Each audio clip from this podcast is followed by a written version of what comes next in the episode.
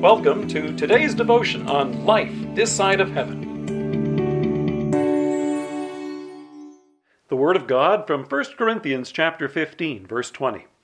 Christ has indeed been raised from the dead, the first fruits of those who have fallen asleep. It's often been said that cemeteries are sad places. I don't remember that being the case when I was a child. Not long after Easter, when the warm spring weather would arrive, my father and mother would stop over at the cemetery after church to clean the fall leaves away from the stones of family members who had died. However, they never looked particularly sad. In fact, they would often smile and reminisce while they were going about their brief tidying up. Years later, the church that my brother served as a pastor in the country had its own cemetery beside the building. On nice days, when folks would spill out after the service, Many would wander by the stones and share memories. The pastors who served at that church often referred to the cemetery as the dormitory of the saints. Were there occasional tears? Oh, sure. Folks miss the ones they love.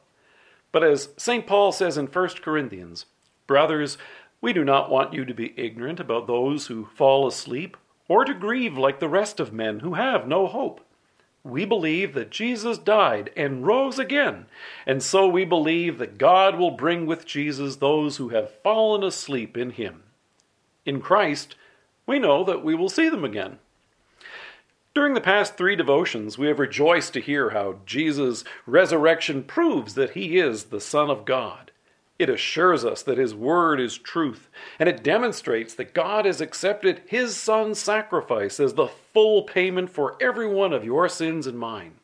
Today, we rejoice to hear how Jesus' resurrection also assures us that all believers in Christ will rise to eternal life.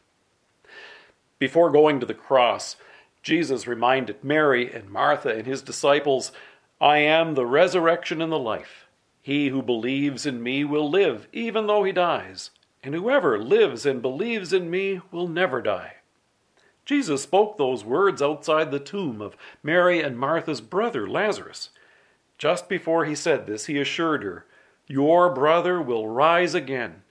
And in wonderful trust, she declared, I know that he will rise again in the resurrection at the last day. That's the same assurance that Jesus has given to us.